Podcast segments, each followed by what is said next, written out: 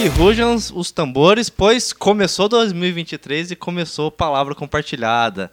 Vem conosco, eu sou o irmão Felipe, sejam todos bem-vindos. Para começar, um feliz ano novo para todos aí, um feliz 2023. Estamos já no ar, já estamos em aula e novamente estamos à mesa.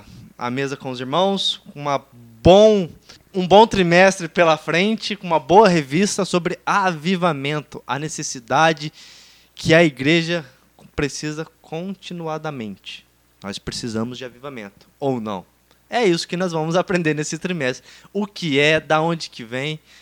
Parece o Globo Repórter, né? O que é, da onde vem, qual sua origem, né? Da onde mora. Mas não é Globo Repórter. É palavra compartilhada. Mas enfim, aumente o som, compartilhe. Você é mais do que bem-vindo. Você faz parte dessa grande equipe que é a palavra compartilhada. Vamos aprender juntos, vamos junto com a graça, com a misericórdia, o favor de Deus, crescer no conhecimento e no espírito. E que ruja os leões, ou melhor, que ruja o leão, que a terra estremeça diante da majestade do Rei, o Senhor Jesus. Cá estamos nós, 2023, a todo vapor, clamando e esperando um grande avivamento no nosso tempo. Será que a gente precisa, Fê? Será que a gente está necessitado de um avivamento? E será que esse avivamento parte de nós, parte de Deus, parte da igreja, do indivíduo? Fica com a gente que a gente vai aprender tudo isso e quem sabe um pouquinho mais a respeito de avivamento. A nossa revista do primeiro trimestre aqui de 2023 é Aviva a tua obra, o chamado das escrituras ao quebrantamento e ao poder de Deus. Eu sou Lucas e Espero que a gente tenha um 2023 muito, mas muito abençoado mesmo.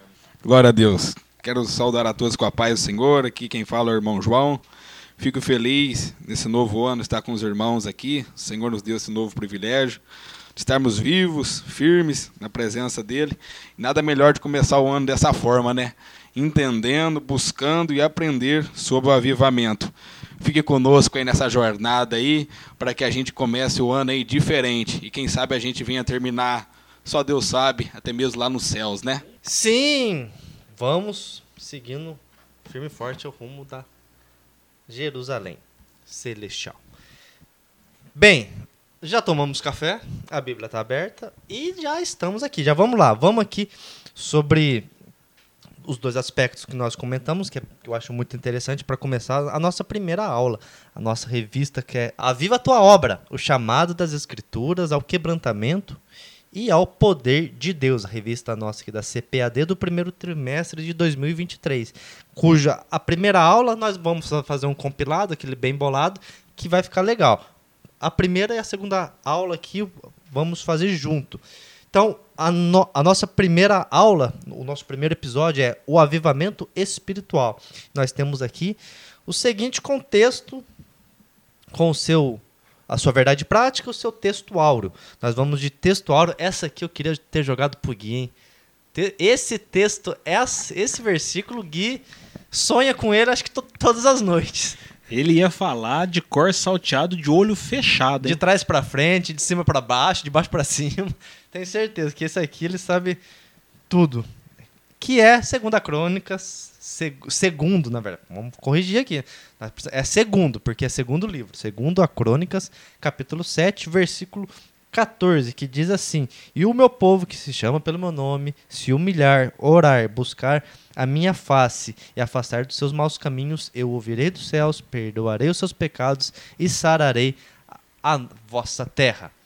E nosso, a nossa verdade prática, que é o, o que nós vamos contextualizar o episódio, é humilhar-se diante de Deus, buscar a face do Senhor em oração e converter-se de seus maus caminhos são atitudes que precedem o avivamento espiritual. É quase que o, esse texto lembrando também que, a, que o primeiro episódio é quase que um resumão do trimestre inteiro. Geralmente é assim a primeira aula, o, o nosso primeiro episódio do, do, trimestre, é resumindo quase que geral o trimestre inteiro. Então, por isso que é bem interessante você acompanhar. De certa forma, também um, um pouco essa revista começa ligado até um pouco com a revista anterior que a gente acabou de encerrar, que encerramos 2022, que é sobre o livro de Ezequiel.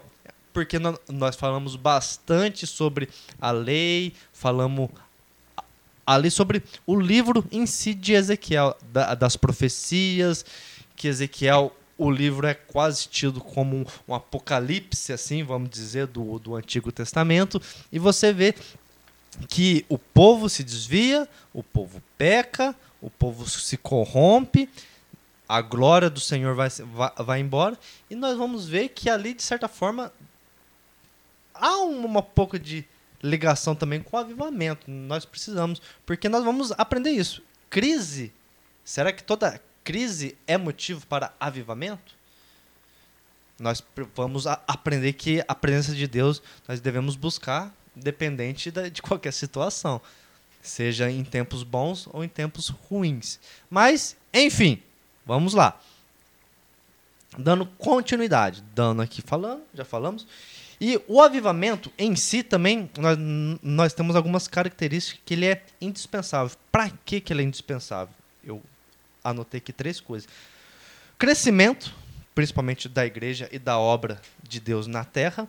O desenvolvimento e o cumprimento da missão da igreja no mundo. Então, nós precisamos desse avivamento na obra, na igreja, nas nossas vidas, nessas três características. Mas nós também temos algo importante para falar. E o, o que não é avivamento, antes de mais nada? Avivamento é só aquele culto que as pessoas estão falando em língua, estão rodando e tá saindo no manto e pega o terno, dá umas ternadas na costa do, do irmão para ver se ele aviva na, na, na base do paletó. Como que o, o que, que é avivamento? Nós vamos falar isso, mas nós precisamos também ter claro o que não é um avivamento. E o que, que não é um avivamento, Lucas?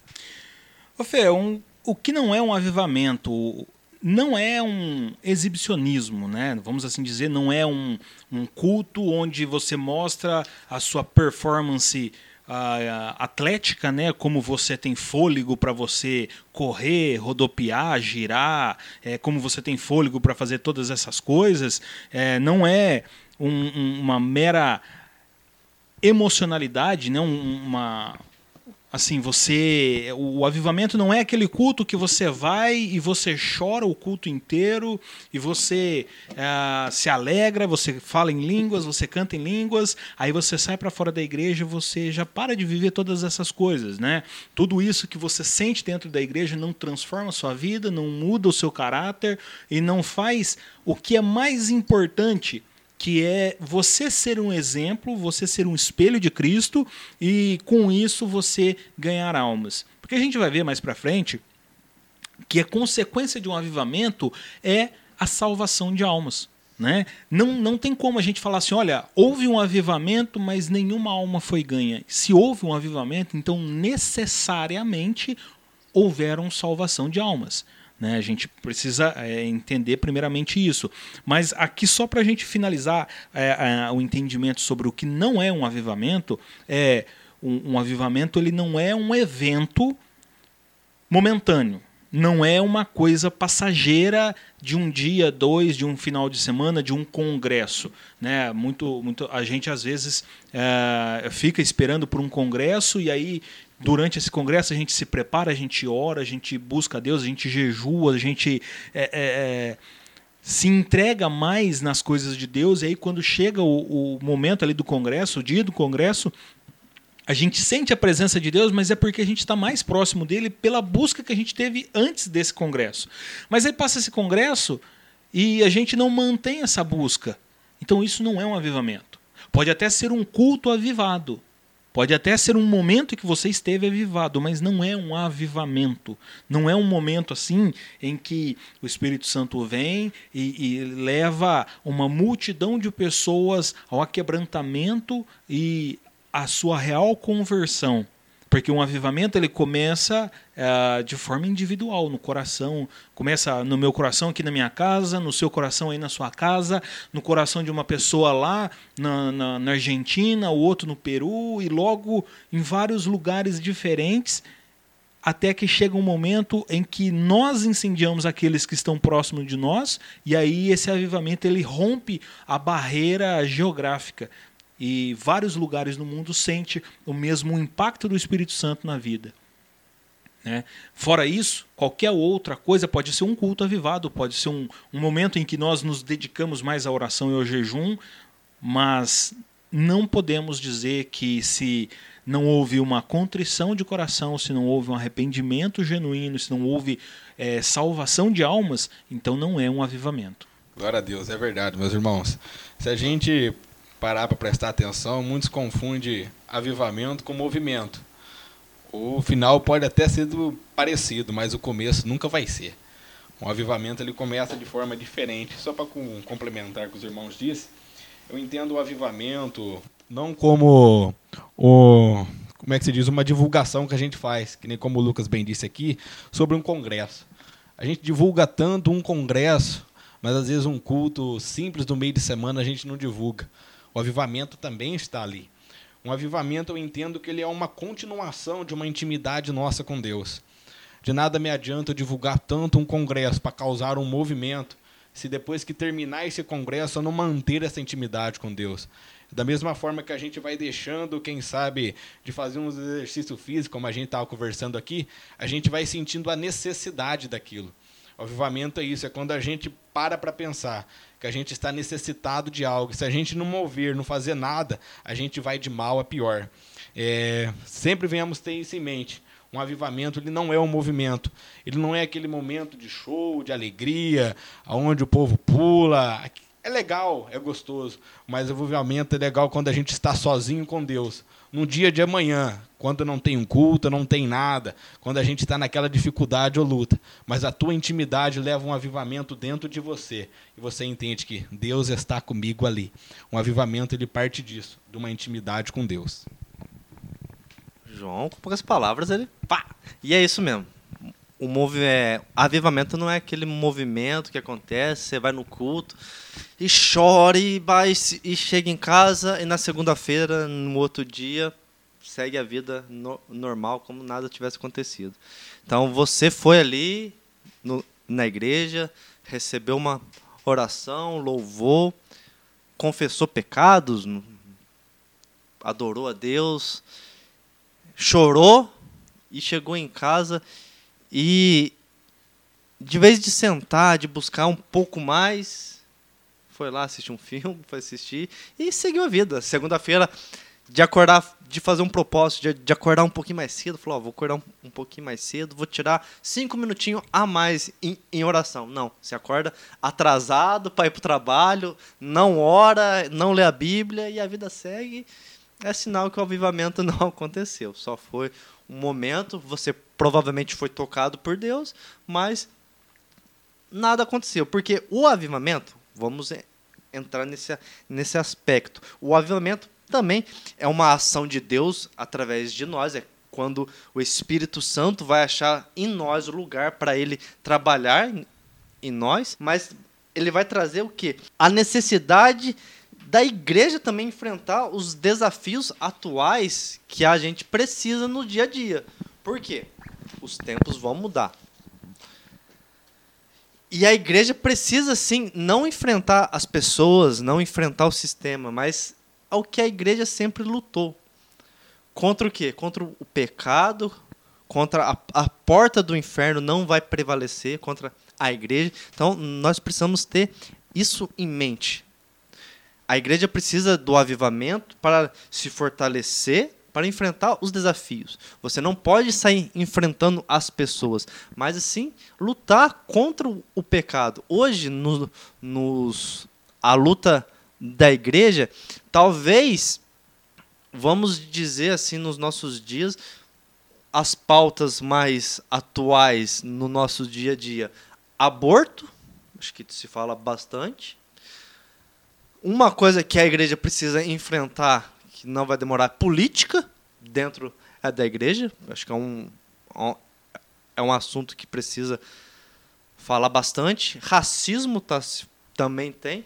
Então, são assuntos, de certa forma, que talvez no passado não tinha. Mas qual que é a origem de, de por, que está por detrás disso tudo? É sempre o pecado, nós precisamos combater o pecado, combater o inimigo da nossa alma. Então, o avivamento é a ação de Deus em nós, quando o Espírito Santo vai encontrar, vai achar lugar dentro de nós para ele agir.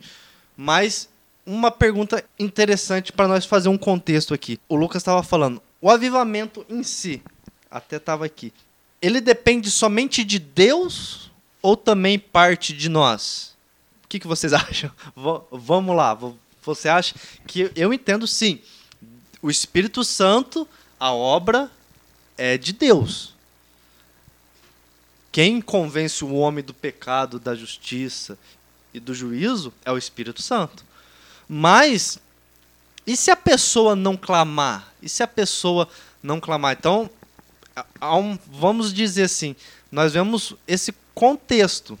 Nós vamos entrar no, no próximo, na próxima aula falando bastante do Antigo Testamento, bastante sobre isso. Se eu tô parado aqui e Deus vem, começa o avivamento ou não? Deu para entender? Acho que eu me perdi um pouco na pergunta, mas não, Fê, deu para entender assim. Vamos lá. É, primeiro a gente precisa entender que a obra de Deus, ela é de Deus. E ela vai ser realizada. A Bíblia fala que a palavra de Deus ela não volta vazia. E uma vez que ela foi lançada, ela não volta sem operar a obra que ela precisa operar. Então nós precisamos entender, primeira coisa, a obra é de Deus. E mesmo que eu não queira fazê-la, outra pessoa vai fazer. Porque Deus vai incomodar outra pessoa, Deus vai levantar outra pessoa que esteja disposta a realizar aquela obra. A questão é que a obra que Deus incumbiu a mim fazer, se eu não fizer, eu vou prestar conta a Ele. Mas de alguma forma, Ele vai capacitar outra pessoa para fazer a obra que precisa ser realizada. Uh, quando a gente lê um pouco a respeito de avivamento, a gente sempre ouve falar do avivamento da Rua Azusa, né? logo a gente fala um pouco mais sobre ele. A gente fala também do, do avivamento do país de Gales, a gente fala também do, do avivamento que John Wesley pregava.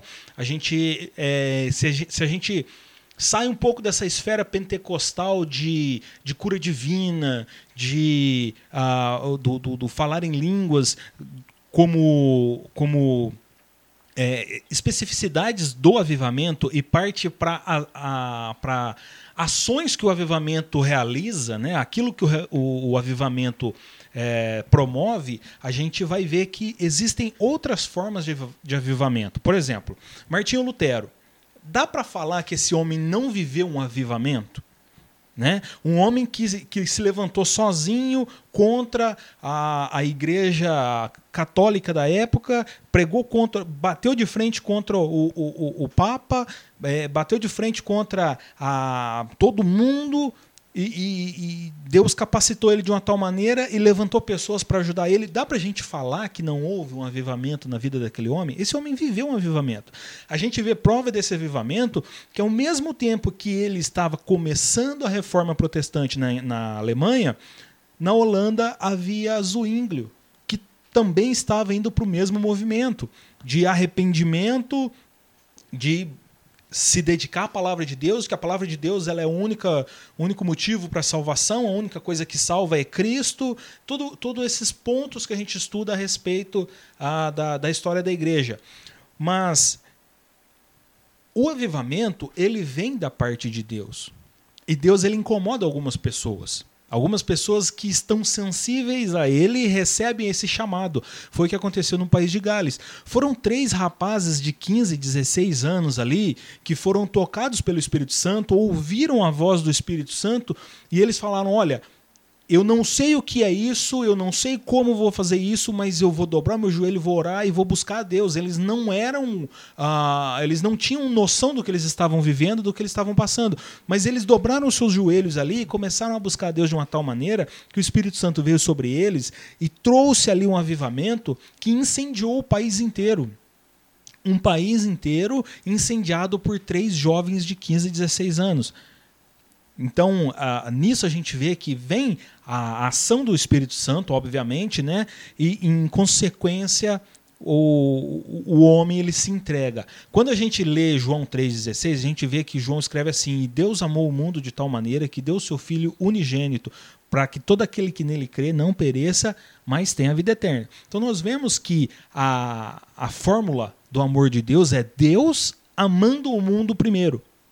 Não é o mundo amando a Deus primeiro. Então nós vemos que em todo momento é Deus quem procura o relacionamento com o homem. Adão e Eva era assim. Quem que procurou quem no jardim do Éden? Era Deus procurando Adão e Eva no jardim do Éden.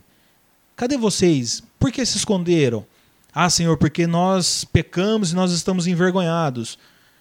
Estamos nu. Como é que você sabe que vocês estão nus? Vocês agora têm conhecimento do bem e do mal? Agora a gente tem. Por quê? Porque desobedeceu a Deus e comeu do fruto que não era para ter comido. Então nós vemos que a gente pega toda, toda a Bíblia em todo momento, não é o homem que vai procurar Deus, é sempre Deus procurando o homem. É Deus que capacita Moisés para salvar o povo de Israel, é Deus que tinha capacitado José para ser inteligente e salvar toda aquela geração da fome que viria, é Deus capacitando Davi, é Deus capacitando Salomão, é Deus capacitando Esdras, Neemias, é Deus capacitando João Batista, é Deus através de Jesus vindo morrer por nós.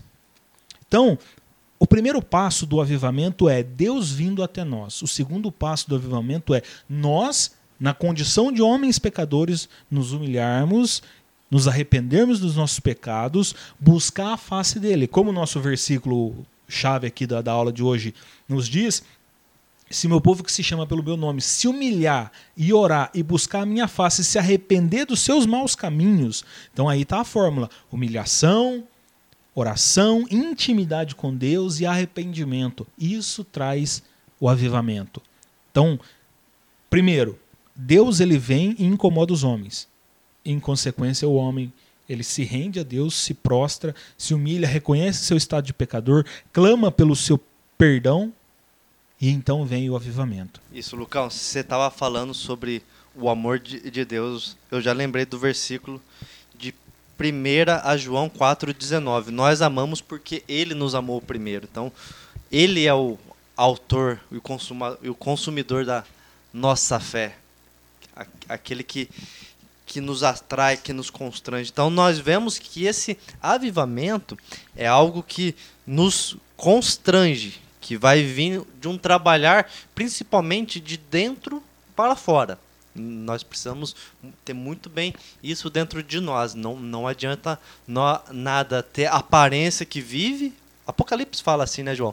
É, tem aparência que vive, mas no fundo está morto. Então, não adianta nós estar se vestido daquela vestimenta de piedoso, de crente, de santo, mas por dentro, como diz a própria Bíblia, são sepulcros caiados. Então, nós precisamos ter esse reconhecimento que o avivamento, na verdade, ele não vai, não vai começar de fora para dentro, mas ele começa de dentro, vai mudar os nossos pensamentos, vai trazer em nós uma vontade, um desejo pela santidade, por orar mais, por ter uma leitura bíblica, procurar conhecer a Deus ver, verdadeiramente.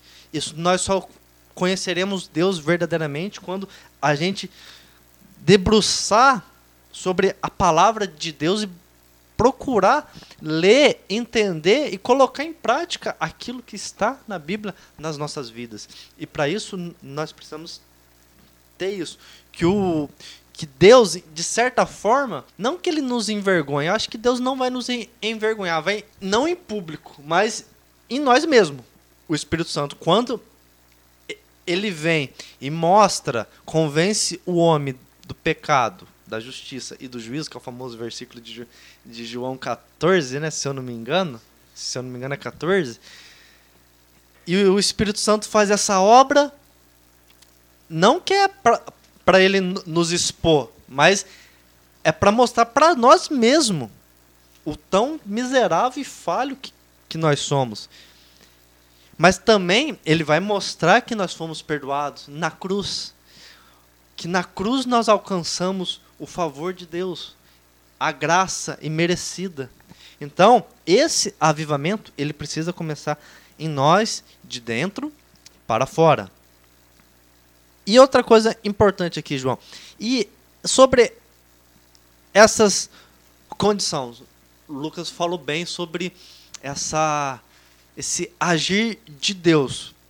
De certa forma, começa em Deus, ele é, o- é o autor, ele atrai isso em nós, mas quando isso nos in- inflama, vamos dizer assim, in- incendeia, nós nos lançamos e ele começa a obra, começa o avivamento. Mas para isso, o João, você acha que isso acontece espontaneamente ou tem algo que nós possamos fazer para o avivamento acontecer? É, meus irmãos, a gente está começando o ano aprendendo e não é pouco, não.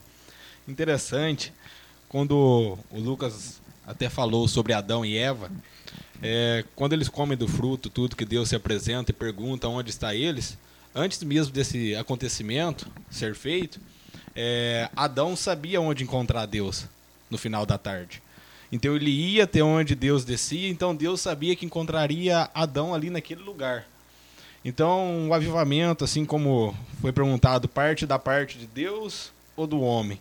Parte dos dois. Primeiramente de Deus. Mas o homem, ele sempre sabe aonde vai encontrar Deus. Ele sempre sabe aonde vai se achegar. E o distanciamento do avivamento acontece ali, quando a gente acha que o pecado nosso é um impedimento de Deus de se manifestar novamente na nossa vida. Adão ele sentiu isso e se escondeu lá atrás, mas Deus mesmo assim estava ali. Eu entendo até mesmo lá em Apocalipse quando até mesmo Jesus ele fala assim: Eis que estou à porta e bato. Aquele que abrir, eu entrarei, cearei com ele e ceará comigo. Então o Senhor ele está de constância batendo na nossa porta. Se a gente ouvir e entender o que ele quer fazer, a gente abre a porta. Muitas vezes a gente se espanta com o que Deus faz. Ele traz alguém lá de fora e já começa a usar na obra dele. Mas, poxa vida, tem crente ali de 10, 15 anos. Por que, que Deus não usa? Porque muitas vezes Jesus já está há muito tempo na porta. Ele está batendo e a pessoa não deixa ele entrar. Por isso que às vezes Jesus traz de fora e já começa a usar. Muitos julgam. Não é um julgamento, aquilo ali é uma entrega. O avivamento ele parte de nós disso, de uma entrega, uma renúncia. Como o versículo chave diz, se humilhar. É, a palavra humilhar vai falar que é sobre rebaixar. Ou seja, eu tenho que me fazer menor que Deus. E é difícil para o ser humano, às vezes a gente quer fazer as coisas do nosso jeito. E o avivamento ele parte do momento que a gente fala assim, não, é do jeito de Deus. Então, para mim fazer a obra dele é do jeito dele. Para mim buscar o avivamento é do jeito que ele quer que eu busque. Seja orando mais, seja jejuando mais, seja até mesmo buscando ainda mais na palavra. Isso parte muito da gente sair da nossa zona de conforto. A gente sai desse momento fala: não, eu preciso mais de Deus.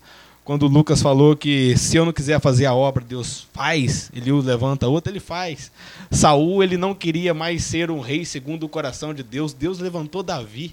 Então a gente entende isso. Se eu não quero do jeito que Deus quer, então Deus vai achar alguém para fazer do jeitinho que ele quer fazer. A gente tem que parar e olhar para dentro de nós. Há quanto tempo o Senhor Jesus está batendo na porta e a gente está deixando a porta fechada? É, João, João é sempre profundo. Realmente, às vezes nós, infelizmente, acabamos colocando Deus numa caixinha, né? O João chacoalhou a roseira agora, hein? É. Começando o ano. Tamo... Esse aqui é só o nosso primeiro episódio do ano. Graças a Deus. Deus sempre realmente nos surpreende com ir- irmãos avivados. Muito bem. E, e nesse aspecto, realmente, nós precisamos do- dos dois. Nós vamos ver também algumas circunstâncias, como falei no começo, às vezes nós esperamos crises acontecer, mo- momentos difíceis bater a porta para buscar a Deus. Às vezes nós esquecemos porque a vida vai bem, o emprego vai bem, as amizades vai bem, o dinheiro no bolso vai bem, o, o- o casamento vai super bem, os filhos. E, e a vida, às vezes, é feito de surpresas. Às vezes acontecem coisas que acontecem.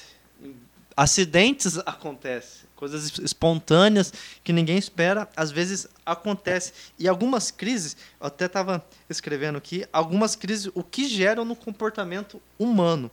algumas coisas quando, principalmente, nós acabamos de sair de uma pandemia, faz pouco tempo a, a pandemia, ninguém na Terra tinha passado por uma situação dessa de, de crise geral, crise sanitária, né?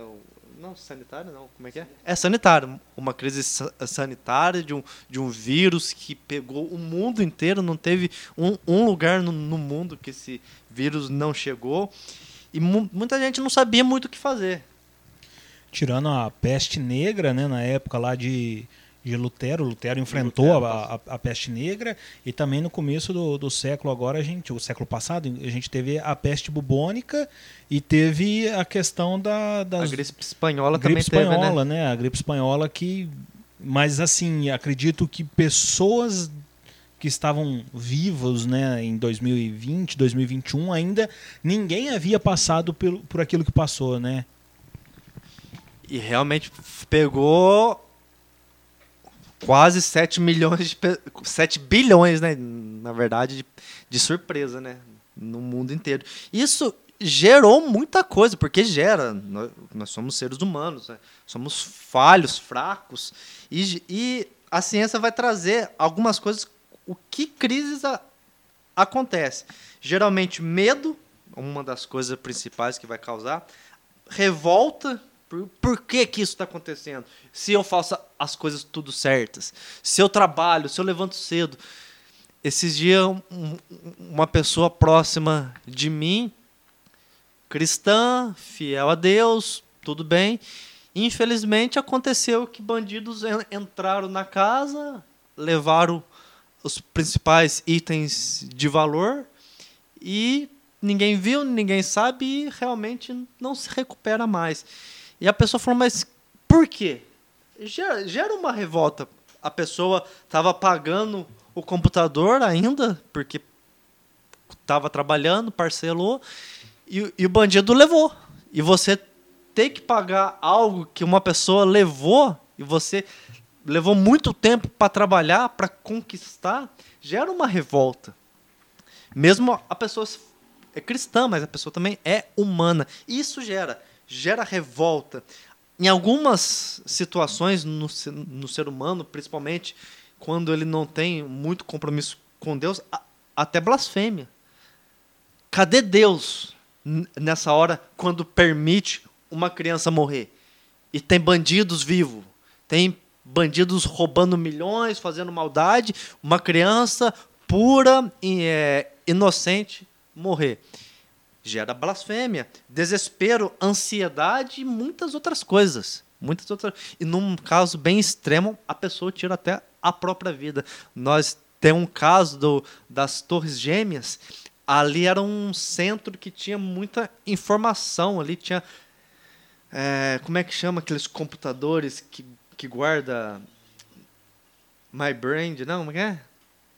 Esqueci o nome. São computadores gigantescos que guardam informações. O avião bateu, ali pegou fogo, caiu e perdeu informações. E teve gente que perdeu milhões e milhões de dinheiro e ficou pobre. E no desespero, foi um ano que teve muito suicídio no mundo, que muitas pessoas ricas ficaram pobres do dia para a noite e no desespero, na crise, arrancaram até a própria vida. Então, crises geram situações. Mas e no cristão? O que o cristão precisa fazer? É nessas horas que nós precisamos ter o conhecimento. Infelizmente, vamos dizer assim, infelizmente ou não, é nessas horas que talvez pode acontecer um avivamento numa situação de vulnerabilidade, de crise que a pessoa pode buscar. O maior exemplo, até o Lucas tá, já citou, mas é, é o próprio, vamos dizer assim, que é o versículo-chave para o avivamento, que é o segundo a Crônicas. Humilhar-se diante de Deus, acho que é o primeiro, quando a crise chega, apesar que nós devemos fazer isso constantemente, né? Não, não é só quando está num momento difícil, nós precisamos buscar Deus de continuidade. Então, mas quando a crise vem, não é gerar medo, mas é gerar a humilhação diante de Deus, é buscar Deus, a, a face de Deus em oração. Orar a Deus. E não buscar somente as mãos, não os milagres. Nós sabemos que, principalmente no, nos avivamentos pentecostais, muito mover de milagres e maravilhas acontece. Exemplo, Rua Azusa. Ali muitos milagres aconteceram também, junto com falar em línguas, mas também pessoas curando, sendo transformadas, cegos voltando a, a enxergar pessoas que, que não andavam, chegava ali, acho que era com tinha um, tinha um barracão lá que eles faziam o culto, as pessoas chegavam de cadeira de rodas, milagrosamente já, já se, se levantavam, porque um avivamento estava acontecendo. Mas as pessoas não iam buscar somente o milagre, as mãos do Senhor, mas buscar a face, buscar ter intimidade com Deus. O arrependimento, arrepender dos nossos pecados, isso deve ser constantemente. E o principal é a mudança, a conversão do, das más atitudes. Isso é diariamente. Paulo, um grande exemplo da, da Bíblia, vai falar na sua carta aos Romanos: o mal que eu não quero fazer, esse está sempre diante de mim. E o bem que eu tanto quero, esse eu não faço. Se Paulo passava por essas lutas e sabia da da sua disciplina constante, que deve ser buscar a Deus e se converter sempre das suas, dos seus mal, das suas más atitudes, isso, quanto mais nós. A vida cristã, acho que para a gente viver um grande avivamento, não é. Eu vejo isso porque é, é, é algo que eu pratico. Corrida de rua. Não adianta você sair correndo que nem um louco. Exemplo próprio meu. Esse dia eu fui praticar uma corrida. Ah, esses 5 quilômetros, vou fazer rapidão. Saí com tudo gás. No quilômetro 2, cadê? As energias acabou. Aí fui caminhando. Às vezes até para. Até para, porque cansa. E às vezes falta disciplina. A corrida, você vai aprender que não é com tudo. Você precisa o quê? É ter constância. Não precisa sair muito rápido. Sai no seu ritmo. Sai ali, ó. Você acabou de se converter. Aquela fome, aquela sede. Amém. Glória a Deus. Mas você vai querer ler a Bíblia numa semana inteira. Se você conseguir, amém. Mas não para. Continua lendo. Não leia, nem que se for um capítulo por dia. É constância. nós precisamos ter uma constância na nossa atividade espiritual. É sempre orar, é sempre estar tá buscando, é sempre estar tá jejuando, é sempre estar tá lendo a Bíblia, nem que seja um, um pouco, um pouquinho. Às vezes tá naquela fome, naquela sede, naquele e mergulha e às vezes para. Ah, vai lá na frente e você não vai ter forças. Então, vai na constância. Vai vai de pouquinho em pouquinho. E de pouquinho em pouquinho, aquilo ali, você vai aumentando o seu ritmo. Quando você vê, você já está voando na presença de Deus. E é assim que nós precisamos fazer. E a outra coisa para a gente, acho que para a gente já indo caminhando para o final. E por que, que a gente precisa de avivamento, afinal? Já que eu me converti, já que eu busquei a Deus, levantei a mão, eu recebo o Senhor Jesus como meu único suficiente Salvador da minha alma. Ali eu já estou garantido para o céu. E por que, que eu preciso então de avivamento se eu já confessei o nome de Jesus Cristo e já tenho meu nome escrito no livro da vida. Por que, que eu preciso? O Fê, você lembrou aqui de um versículo de, de Paulo que diz: O bem que eu quero eu não faço, mas o mal que eu não quero, esse eu não me canso de fazer. Nesse versículo, Paulo ele dá uma, uma fórmula interessante para a nossa vida, entender qual a necessidade que nós temos do Espírito Santo. Porque, assim, Cristo veio, morreu, ressuscitou, subiu aos céus e enviou o Espírito Santo para nos ajudar, para nos consolar, para nos ensinar, para nos levar a viver uma vida reta diante de Deus, para que quando Jesus vier nos buscar, nós estejamos prontos, preparados para subir com ele para a glória. Só que nós como homens, como seres humanos, nós não queremos viver a vontade de Deus. Nós não queremos, por vontade própria, fazer a vontade de Deus. Você pode até pensar, não, mas eu quero fazer a vontade de Deus. Você quer porque o Espírito Santo está trabalhando no seu coração. Você pode até falar para mim, não, mas eu todo dia eu sinto vontade de ler a Bíblia, eu quero ler a Bíblia, eu leio a Bíblia todos os dias, eu oro todos os dias, eu canto louvores a Deus todos os dias, eu quero isso, eu, eu gosto, eu desejo, mas é porque o Espírito Santo está dentro de você, agindo na sua vida. Você pode até não entender isso, você pode até não perceber isso, mas o Espírito Santo age em nós dessa forma, de uma forma silenciosa, que até parece que somos nós que estamos fazendo. Até parece que sou eu que quero acordar cedo, um pouquinho mais cedo, para ler a Bíblia, para orar, para falar com Deus e passo o meu dia pensando nas coisas de Deus. Mas não é, é o Espírito Santo que está trabalhando no nosso coração. E por que, que nós precisamos do avivamento? Porque nós precisamos viver essa vontade de se relacionar com Deus em todo o tempo. Porque se nós começar a negligenciar esses momentos de oração, esses momentos de leitura da palavra de Deus, a gente começa a esfriar na fé, a enfraquecer, a gente começa a, falar, olha, hoje eu não, hoje eu não vou ler a Bíblia não, porque ah, eu já li ontem, ontem eu fui na igreja, então hoje eu não preciso ler. Né? Aí dali a pouco você já está pensando, nossa, hoje é, é quinta-feira, hoje tem culto, ah, mas eu já fui domingo, não preciso ir hoje não. Então, assim, a gente é, começa por vontade própria a ir se afastando de Deus. Então a gente precisa desse avivamento. E isso de uma forma individual. Agora, de uma forma universal, de uma forma da igreja de Cristo na terra precisar de um avivamento, é muito por conta da necessidade que nós temos de, como igreja, voltarmos a ser igreja de Cristo, a ser noiva de Cristo.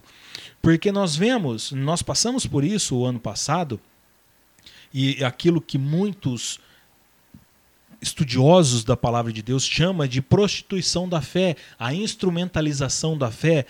Por que um nome tão feio como prostituição da fé? Porque simplesmente líderes das igrejas pegam a fé das pessoas e trocam em, a troco de voto de apoio político. Eles pegam a palavra de Deus e distorcem ela para fazer você acreditar que se você escolher um outro político que não aquele que ele está te direcionando a escolher, você está em pecado. Esses líderes, eles pegam a tua fé e distorcem isso. E isso a gente viveu muito ano passado. A gente viveu demais o ano passado. Principalmente ali no período final da campanha, a gente via que dentro de algumas igrejas, a, o louvor a Deus era substituído por louvor ao político. Teve um culto em uma, em uma igreja, não vou citar o nome da igreja aqui porque eu não quero causar polêmica, mas nesse culto, o final do culto não, não tinha um louvor e adoração a Deus, mas eles estavam cantando uma música que adorava o político e pulavam em cima do altar, em cima do púlpito ali, onde é um lugar especial para você pregar a palavra de Deus. Aí a gente vê um outro pastor aí super famoso que pega a Bíblia e pega um versículo ali e só porque o versículo ele combina com o número do, do candidato dele, ele fala que a Bíblia está falando que aquele cara vai ser bom. A gente vê é, é, uma distorção de valores da palavra de Deus e, e, e a gente vê que eles pegam essa ideia de uma teologia de dominação e aplicam na vida das pessoas. Eles pegam a palavra de Deus e a gente vê que Jesus, ah, ele, quando Jesus esteve na Terra, né, e ele estava ali perante Pilatos, Pilatos fala: olha, eles estão falando que você é o rei dos judeus. Você é o rei dos judeus? Então Jesus vira para Pilatos e fala: Olha, é você que está falando, não é eu. É você quem diz. Eu não falei isso. O meu reino não é daqui. Eu não tenho nada com os reinos daqui. Em momento nenhum, Jesus quis tomar para si o reino político da época. Ele teria poder? Teria poder para destruir todo mundo e fazer de novo. Ele teria poder para transformar o coração de, de todo mundo ali num piscar de olhos, se ele quisesse simplesmente dominar aquelas pessoas a partir do seu poder. Mas não, ele quis demonstrar o seu amor pelas almas e salvar as pessoas. É isso que nós precisamos entender. Que a igreja ela está aqui na terra para ser a noiva de Cristo, não para ser a prostituta do Estado. Porque eles pegam e te colocam numa condição que você, se você não fizer como eu estou te orientando, você está em pecado, você não serve para ser cristão, você não vai para o céu. É por isso que hoje nós precisamos e nós necessitamos urgentemente clamar por um avivamento, para que Deus venha tocar esses corações das pessoas que estão na liderança da igreja, para elas se voltarem ao Evangelho, a voltar à palavra de Deus, que é a única que pode nos trazer a salvação. É a única que pode trazer vida é a, a, palavra de Deus. E a gente precisa voltar à originalidade da, da palavra de Deus. A gente precisa é, voltar àquilo que foi criado durante a reforma protestante, que é a sola escritura, que é somente a palavra de Deus e nada além da palavra de Deus. Não é nenhum nenhum tratado teológico, não é nenhuma teologia sistemática, não é nenhum livro que fala a respeito da Bíblia, nenhum, nenhum pensamento de um teólogo a respeito da Bíblia, mas aquilo que é a Bíblia e única e exclusivamente a Bíblia. O que, que a Bíblia está falando? Que Jesus veio, morreu, ressuscitou e que ele virá nos buscar, que ele virá. O homem caiu no pecado e necessitava de um Salvador, e esse Salvador é Jesus Cristo. É isso que a palavra de Deus diz? Então é isso.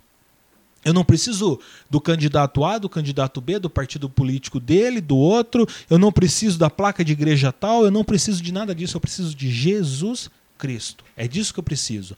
E nós necessitamos desse avivamento nos dias atuais por conta disso. Um retorno à originalidade da palavra de Deus. Um retorno àquela essência do verdadeiro cristão, que é estar convicto de que se algo é tirado do contexto da Bíblia para tentar te levar para um pensamento que não seja a vontade de Deus expressa na palavra dele, então isso está errado e eu não aceito isso. Nós precisamos desse avivamento. Um avivamento é necessário nos nossos dias. Não por nós, não por nós, mas por aqueles que vão nos preceder. A próxima geração é uma geração que já está vivendo numa época de tudo muito rápido. A próxima geração é uma geração que já vem, eles já vêm do, do útero ali, eles já nascem com o celular na mão, já é uma coisa já própria do, do ser humano. Ele já nasce e ganha um iPhone 14 no, no, no berçário ali. Logo, logo vai ser promoção dos hospitais. Né? Tenha seu filho aqui e ele vai ganhar um iPhone 14. Vai ser mais ou menos essa a ideia. E, e essa geração, o que, que eles têm de, de tão diferente de nós? Primeiro, tá com fome? iFood. Tá com fome? Vou lá, baixo o aplicativo, escolho ali, pá, pago, cinco minutos tá em casa. Ah, eu eu preciso aprender alguma coisa? Vou lá no YouTube e aprendo alguma coisa. Ah, eu preciso de, de conversar com fulano? Eu já puxo o WhatsApp aqui e já falo com ele. Eu peguei uma época que as pessoas precisavam fazer fila no orelhão com ficha na mão para ligar ou depois veio o cartão telefônico, né? Era engraçado, era, era comum, mas você passava perto do orelhão, tinha aquela fila de pessoas esperando o outro terminar, você ir lá fazer sua ligação. Hoje, para você falar, dois, três minutinhos, porque o cartão de 20 unidades acabava rapidinho. Né? E, e, hoje você precisa falar com a pessoa que está lá na China, é só você pegar o WhatsApp aqui, mandar mensagem, ela vai receber lá instantaneamente. Então nós estamos vivendo uma época que as coisas estão se tornando tudo muito rápido. E essa próxima geração é uma geração que vai ser muito mais rápida do que nós.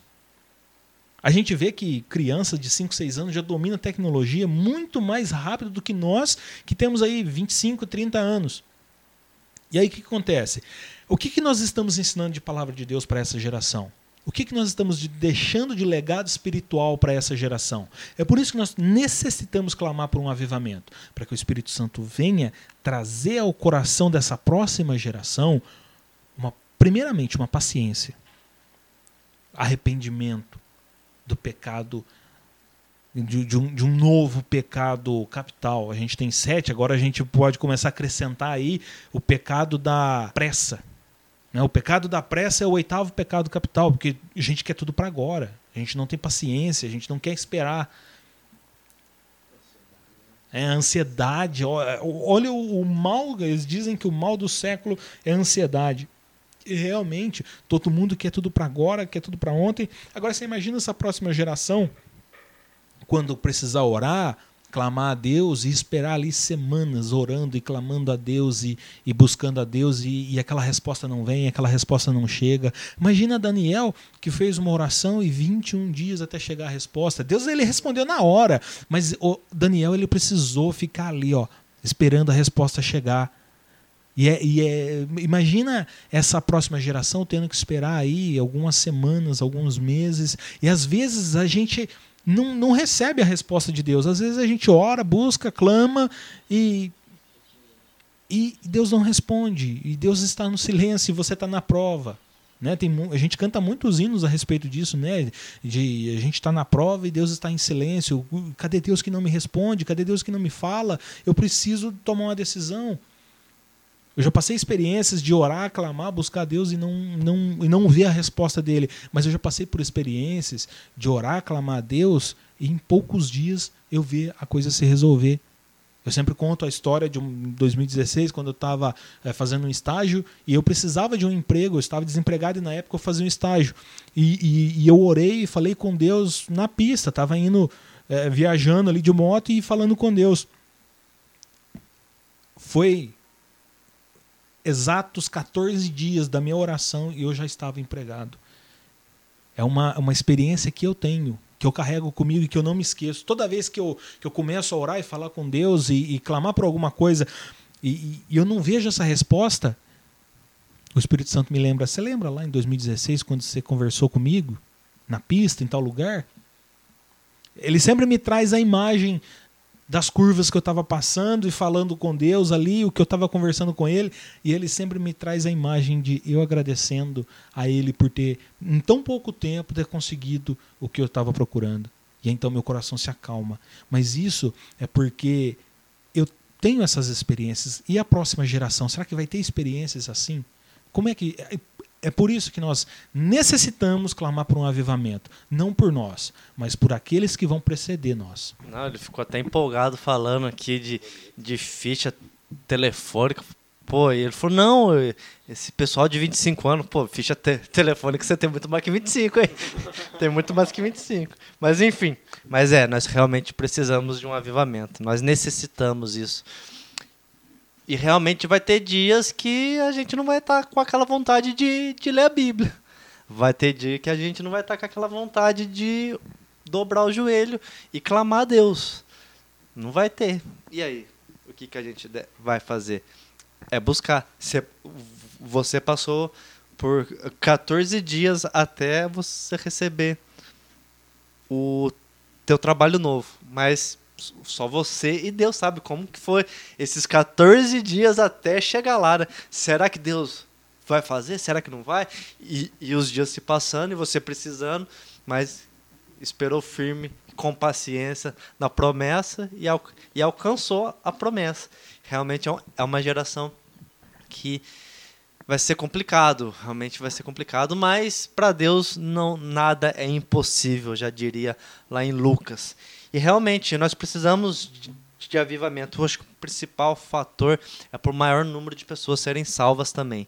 O maior número de pessoas é serem salvas. Não é, é o que nós talvez nos, nos preocupa, porque realmente a pessoa tem a necessidade da hora, daquela ansiedade que eu quero para ontem, eu quero para agora, eu clamei, eu orei e Deus tem que fazer. E às vezes nós olhamos só para o nosso umbiguinho. Às vezes esquecemos que tem pessoas que necessitam, pessoas que estão carecendo da graça e do favor e do perdão de Deus. Até essa semana nós estávamos lá conversando lá no trabalho e conversa vai, conversa vem, nós falamos é o que a gente fala sobre alguns movimentos, né, do que, que pode ser avivamento ou não. E nós falando de um caso de, um, de uma igreja, entre aspas, famosa, e a pessoa foi, fez aquela fila para testemunhar os milagres. E a pessoa, e aí, como é que é o teu milagre? Meu milagre é que eu consegui minha casa própria. Glória a Deus, que benção. Próximo, qual é o teu milagre? Meu milagre que eu casei. Oh, glória a Deus, benção. Próximo. Qual é o teu milagre? Meu milagre que eu comprei um carro. Oh, que maravilha. Tomara que foi à vista, não foi no carnê a perder de vista. Mas amém, glória a Deus. Próximo. Meu milagre que Jesus perdoou os, seus, os meus pecados. Nossa, é? E a benção? Não. Jesus per, perdoou meus pecados. Nossa, que legal. Mas e a benção? Um milagre. Conta o milagre. Eu estou contando. Jesus perdoou os meus pecados. Eu fui perdoado por Jesus. Nossa, eu já entendi. É legal. Mas eu quero saber da benção. O cara insistiu, cara. O cara ficou insistindo. Cara, esse é o maior milagre. Esse é o maior bênção que existe para qualquer um de nós. Nós fomos perdoados por Jesus e hoje nós não somos mais criatura. Hoje nós somos filhos de Deus por Jesus, por causa de Jesus Cristo.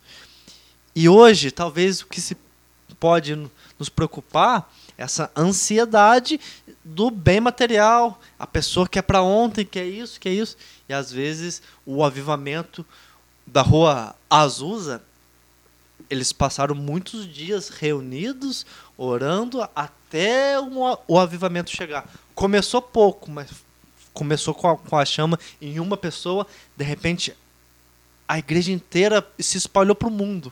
Mas começou.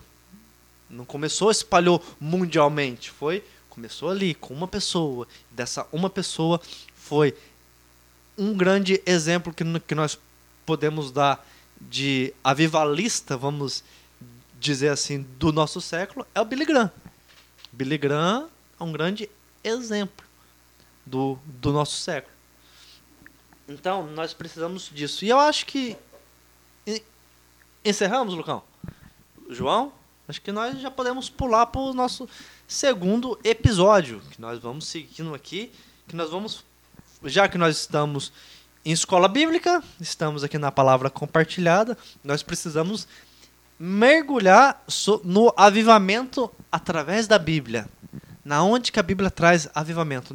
E nós vamos começar no nosso segundo episódio com o avivamento bíblico no Antigo Testamento no famoso AT, avivamento no AT, no Antigo Testamento. Nós precisamos mergulhar nisso também, que é a palavra de Deus. E começando aqui, nós vamos ver um versículo também muito famoso.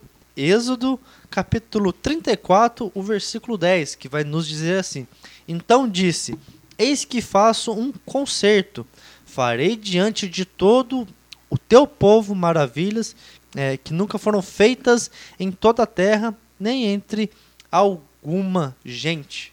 Então, é ali que Deus começa. Deus começando ali falando com Moisés. Então, a Bíblia revela que Deus responde ao seu povo com muitos avivamentos, como resposta às orações e súplicas. E para começar, nós temos um principal personagem, Moisés, lá no livro de Êxodo. Nós vamos ver um grande avivamento. E como que esse avivamento começou? Nós vamos ver ali em Êxodo capítulo 3, vou passar aqui é, três versículos. O versículo 7, o versículo 8 e o versículo 9.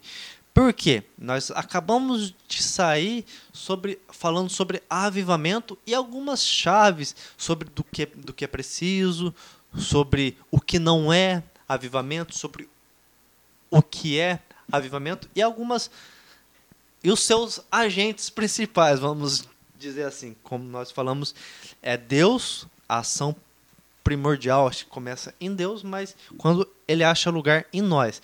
E nós trazendo esses três versículos, só quero passar aqui para vocês uma bem interessante.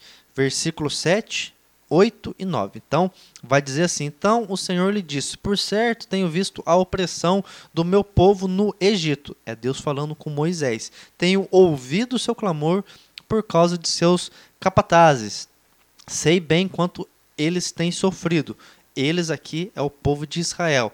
Aí no versículo 9, sim, o clamor do povo de Israel chegou até mim, e eu tenho visto como os egípcios os tratam cruelmente. Então, um povo clamou, um povo chamado Israel, que estava sofrendo no Egito, clamou a Deus. E eu achei interessante Deus essa no versículo 7 aqui, Deus fala, e tenho ouvido o seu clamor. Eu tenho uma Bíblia, a palavra-chave que também é da CPAD.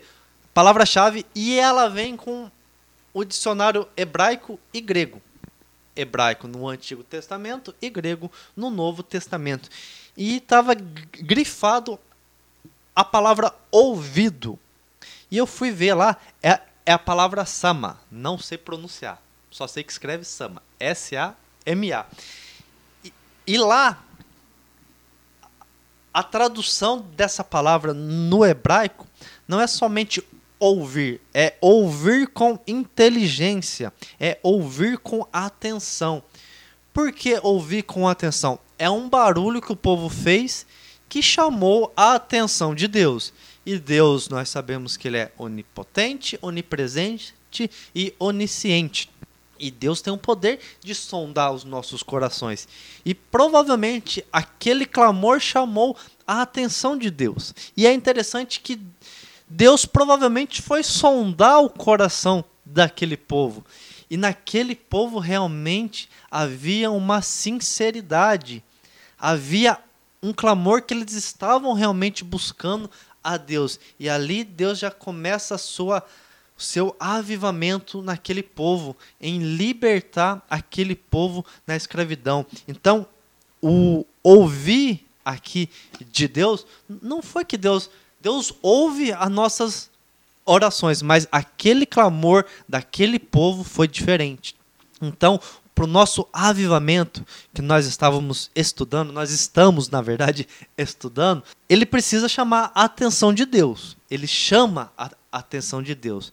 E para isso, Deus vai primeiramente sondar os nossos corações para ver se esse clamor é algo sincero ou se é algo espontâneo. Então, nós vamos ver o povo passando numa crise de escravidão, sofrendo e realmente foi buscar a Deus de todo o coração. E Deus prestou atenção naquele clamor. Deus examinou e viu realmente o profundo arrependimento que aquele povo estava. E Deus agiu. E Deus foi agir ali e levantou Moisés, o libertador, onde nós cristãos nós podemos ver até um tipo de uma tipologia, tipologia de Cristo em Moisés, que é o libertador.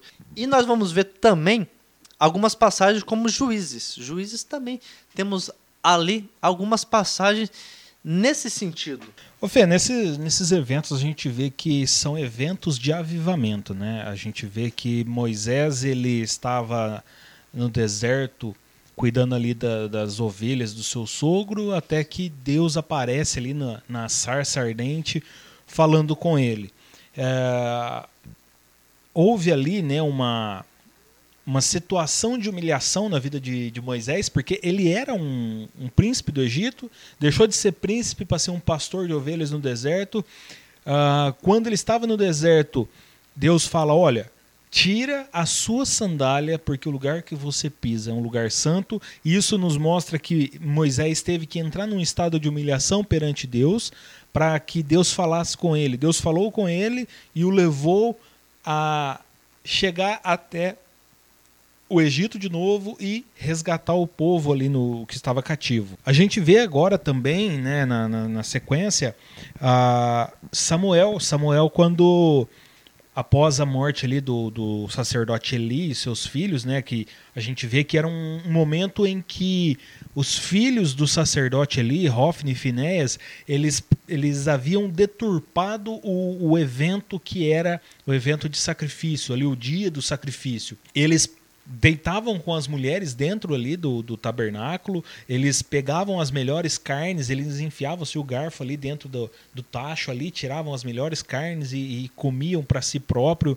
Eles ah, não tinham respeito pela presença de Deus, né? Que, que ali era um momento em que a presença de Deus descia para trazer perdão ao povo.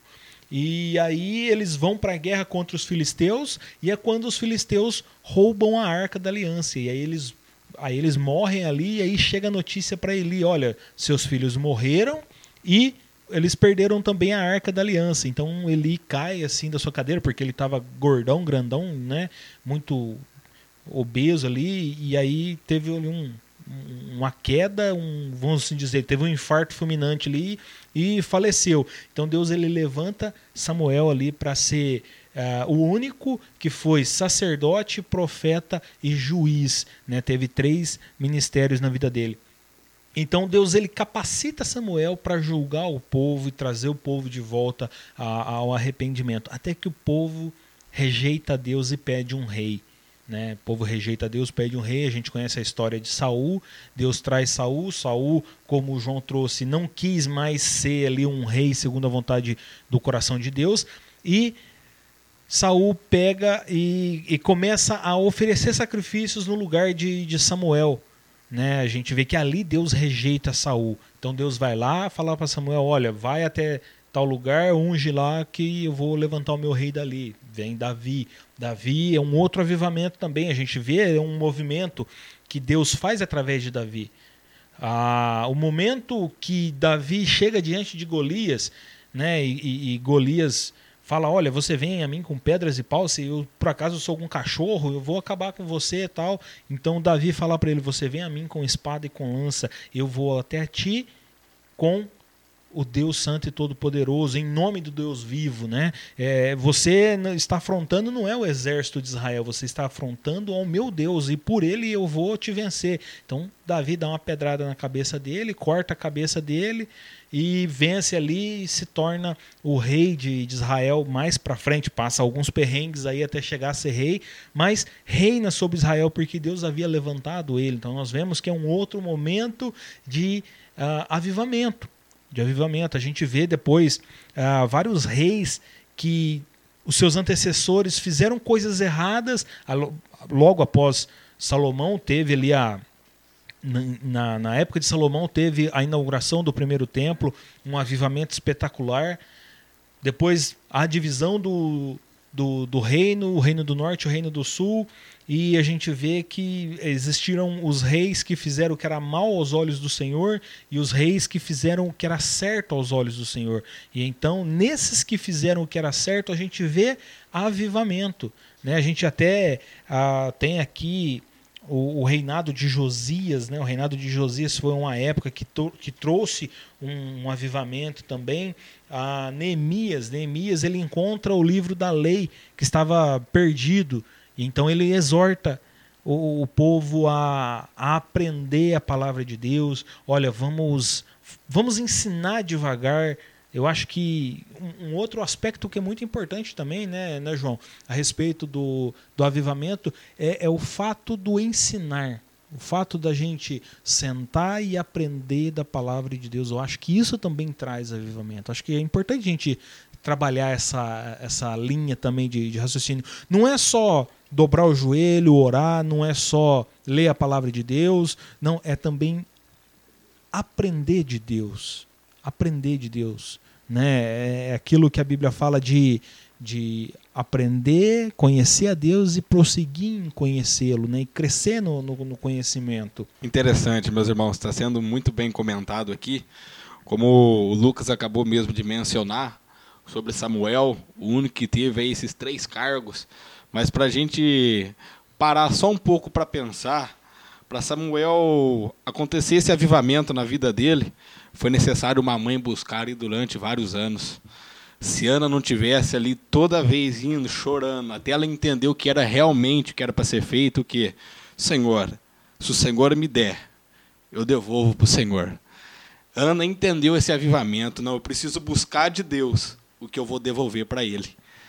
Ana ela entendeu isso, então nasceu Samuel. Olha o que Deus fez na vida dele. Fez dele ali alguém que veio dar uma continuidade verdadeira no seu avivamento, na sua obra.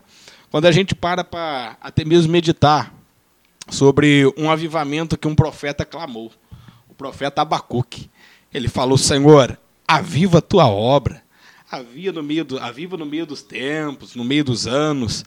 Quando a gente vai entender esse avivamento, a gente pode voltar até um pouquinho lá para trás, no que já foi mencionado aqui, sobre momentos de crise. Abacuque estava entendendo este movimento que estava acontecendo no povo. Então ele clamou por este avivamento, não se importando com a crise, porque mais para frente ele vai falar: Senhor, ainda que a figueira não floresça, ainda que os currais não dê ali seus alimentos, seus animais, né? Ele vai entender uma coisa que, independente da crise, o Senhor precisa trazer um avivamento para esta geração. Independente do momento, independente de se a gente vai estar em crise ou não, um avivamento precisa chegar. Interessante é buscar a Deus sem precisar de crise. Mas se a crise vier, porque Deus está ali requerendo um choro de entrega de Ana. É Deus falando: eu preciso que vocês se entregam realmente. Algo que eu vou fazer no meio deste povo. Moisés ele veio como um libertador do povo, mas o povo clamou ao Senhor. Eles clamaram por um avivamento. Isso é interessante, como o Lucas acabou de dizer, sobre buscar aprender. O povo clamou para o avivamento, para uma libertação. O que, que Deus fez? Deus enviou Moisés, Moisés tirou eles dali, mas o que aconteceu logo em seguida? O povo começou a murmurar. O povo começou a questionar, falou: Moisés tirou a gente lá do Egito para morrer no meio do deserto. Aí o Senhor começa a falar: Moisés, eu preciso ensinar esse povo. Toca na rocha para sair água. Ali saiu água para o povo beber. O povo mesmo assim não aprendeu, não. Falou, Senhor, falou, Moisés, né, vai morrer de fome. O Senhor fala, Moisés, vai vir o alimento. Vem lá o maná do céu. Deus manda a resposta. O Senhor ele estava ali em pequenos detalhes ensinando para o povo. O que? Se vocês entenderem a necessidade de buscar na pessoa certa, de buscar em mim, em Deus, eu tenho uma resposta para esse avivamento. Às vezes a gente começa assim. Senhor, ele nos liberta de algo. Mas a gente começa a questionar a Deus em outra coisa. Como foi bem dito aqui atrás sobre é a nossa geração, a geração do já, a geração do agora. Como o Lucas falou, ele ficou 14 dias numa necessidade. Foi mencionado sobre Daniel, 21 dias numa necessidade. Eu passei por um deserto um pouquinho pequeno com Deus também. Eu fiquei um ano e oito meses desempregado. Falando, Senhor, eu preciso trabalhar. Buscando em Deus. Mas é, não é fácil. Nesse momento de crise, a gente até tem vontade de buscar. Mas às vezes bate uma depressão, bate um desespero, tudo. Mas é o Senhor falando: você precisa aprender. Que não é do seu jeito, confia. É no meu tempo, é do meu jeito, é da minha maneira. Isso é aprender de Deus, é entender, Senhor, o Senhor atende um clamor, mas o Senhor também ensina sem ser a gente clamando. Moisés ele foi enviado por Deus lá.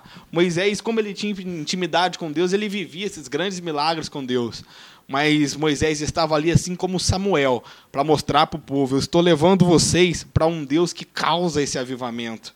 Não é somente nele ali, até mesmo foi o próprio Moisés, se não me engano, que separou ali 70 anciões para derramar da porção de Deus.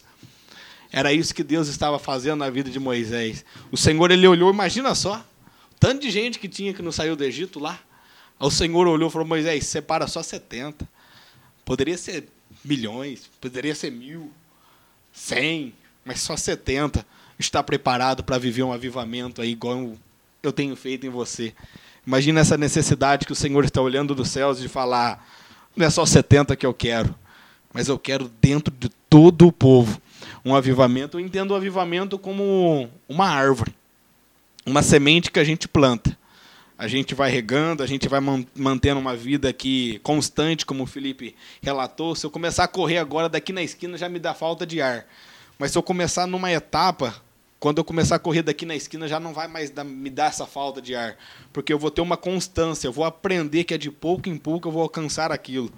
Então o Senhor está nos dizendo, ó, aprenda numa constância, mantenha ela é, é ensinamento. A gente não vai começar a ir ali agora no hospital e orar para as pessoas saírem dali curadas. A gente vai começar, talvez, passando uma enfermidade, para o Senhor me curar primeiro.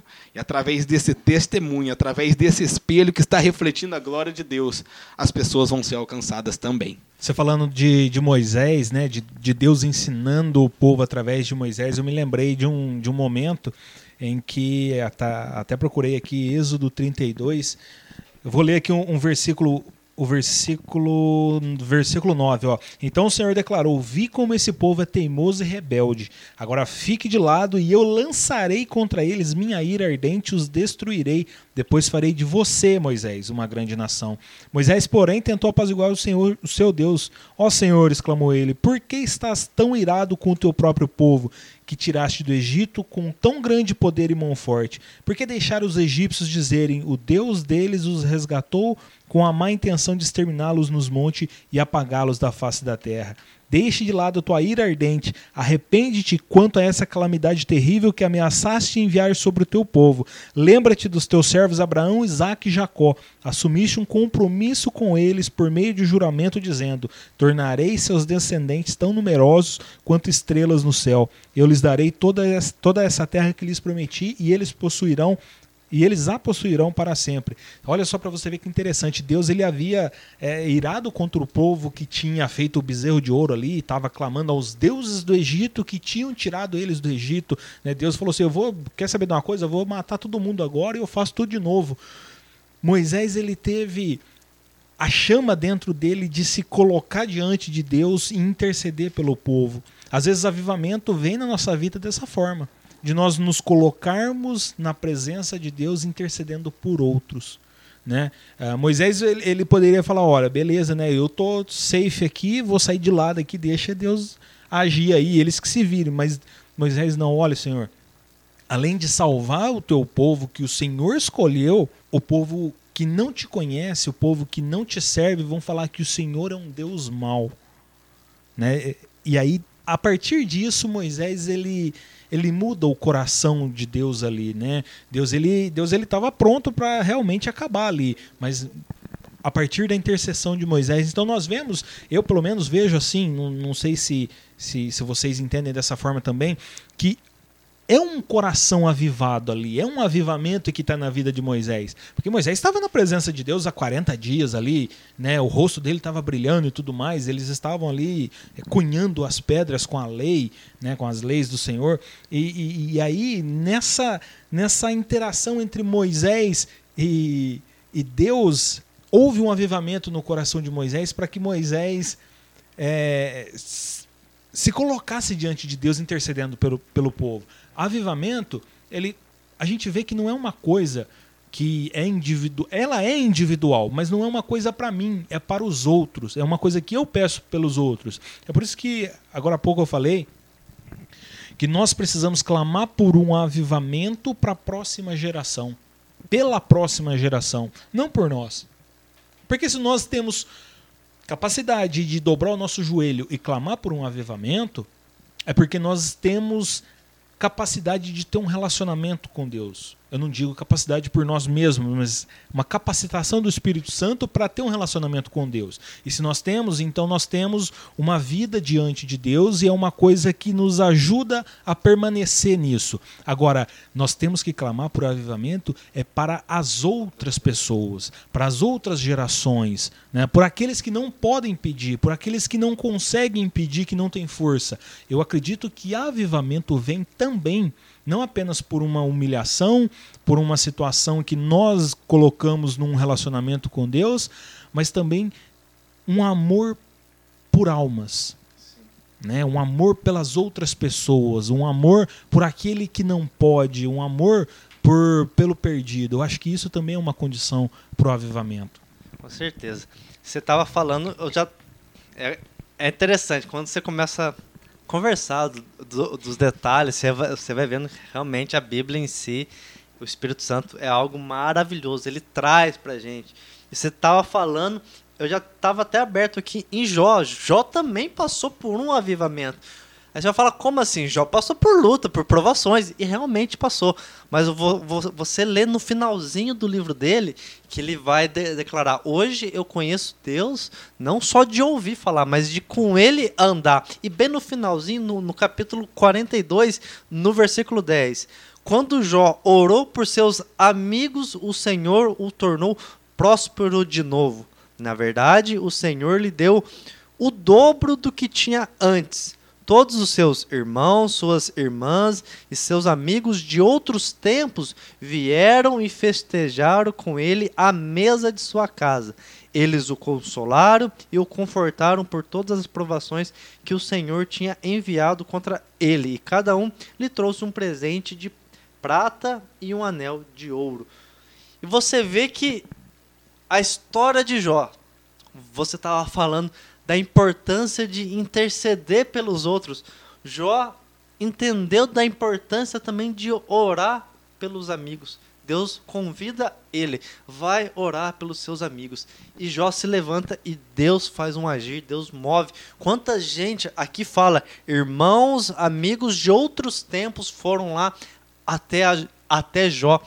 E, e ali se, o nome de Deus foi glorificado, o nome de Deus foi conhecido, porque Jó falou: Eu conhecia Deus de ouvir falar, mas agora conhecemos de andar com Ele. Olha o que Deus fez comigo e com meus amigos. Eu orei por eles em nome de Yahvé.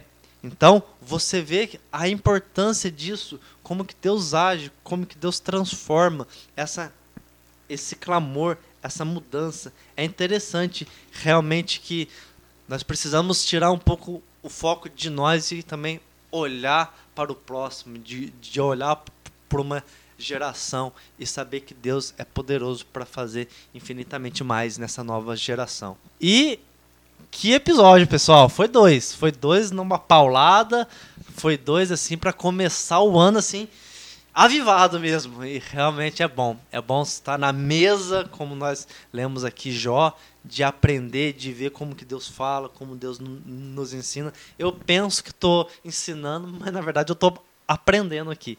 E, e, Deus é assim. Quando a gente pensa que está ensinando, Deus está trabalhando também no nosso interior, de quanto que eu preciso do avivamento de Deus nas nossas vidas. Quero deixar meu muito obrigado aqui.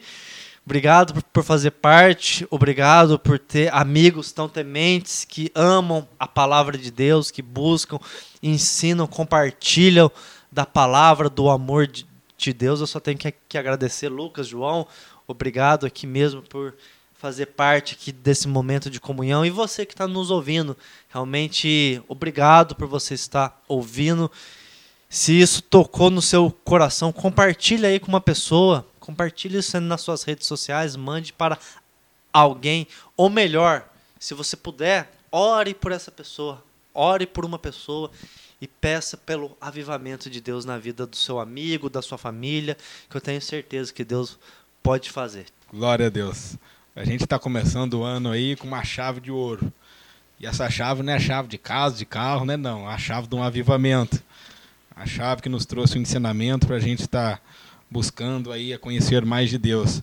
Como eu mencionei um pouco atrás sobre a árvore, o avivamento é como uma árvore, é porque eu planto ela hoje para ela dar fruto daqui a 10, 15, 20, 30, 40 anos. Ou seja, o avivamento é como a gente mencionou aqui, é para uma geração futura. É algo que a gente planta hoje, mas que alguém lá da frente vai poder colher. E para a gente entender o que é manter, e aqui eu encerro a minha participação, é, lá em Levítico, se não me foge a memória, é, o Senhor vai falar, vai dar ideia para o sacerdote fazer assim, ó, para o fogo arder continuamente sobre o altar. Ele fala, ó, tira a tua roupa de sacerdote, veste uma túnica, tira a cinza do altar e leva para fora do arraial. E assim a chama vai arder continuamente sem apagar. É o Senhor dizendo, independente de qual seja o cargo, posição financeira, ou até mesmo eclesiástica. Tira a roupa de sacerdote, põe uma roupa simples, tira a cinza, que assim este fogo vai manter aceso sempre. É o Senhor nos dizendo: se humilha perante mim, que somente assim esse avivamento vai continuar ardendo dentro de nós todos os dias das nossas vidas. E assim eu quero agradecer mais uma vez ao Senhor por esta oportunidade que nos concedeu de estar aqui, desse bate-papo dessa tarde, e que o Senhor tenha edificado em nossos corações a sua inerrante palavra. É isso aí. Chegamos ao fim do nosso primeiro de 2023. Muito feliz com a graça de Deus. João, muito obrigado de participar com a gente. Fê, muito obrigado mais uma vez de você estar aqui com a gente. O avivamento, ele vem. Né? Como o Fê falou, ore por alguém, ore por nós também, né? Compartilha o nosso, o nosso vídeo, nosso áudio aí para que alguém também possa ser edificado na palavra de Deus, ore por nós, ore pela igreja do Senhor que precisa de oração, clame por um avivamento. Talvez nós não vamos ver esse avivamento, mas a próxima geração precisa desse avivamento, eles necessitam desse avivamento. Eu vou ficando por aqui, nós vamos ficando por aqui. Se Deus quiser, na próxima semana estaremos de novo com mais um episódio, com mais uma aula. Se Deus quiser e assim permitir, fiquem todos na paz do Senhor.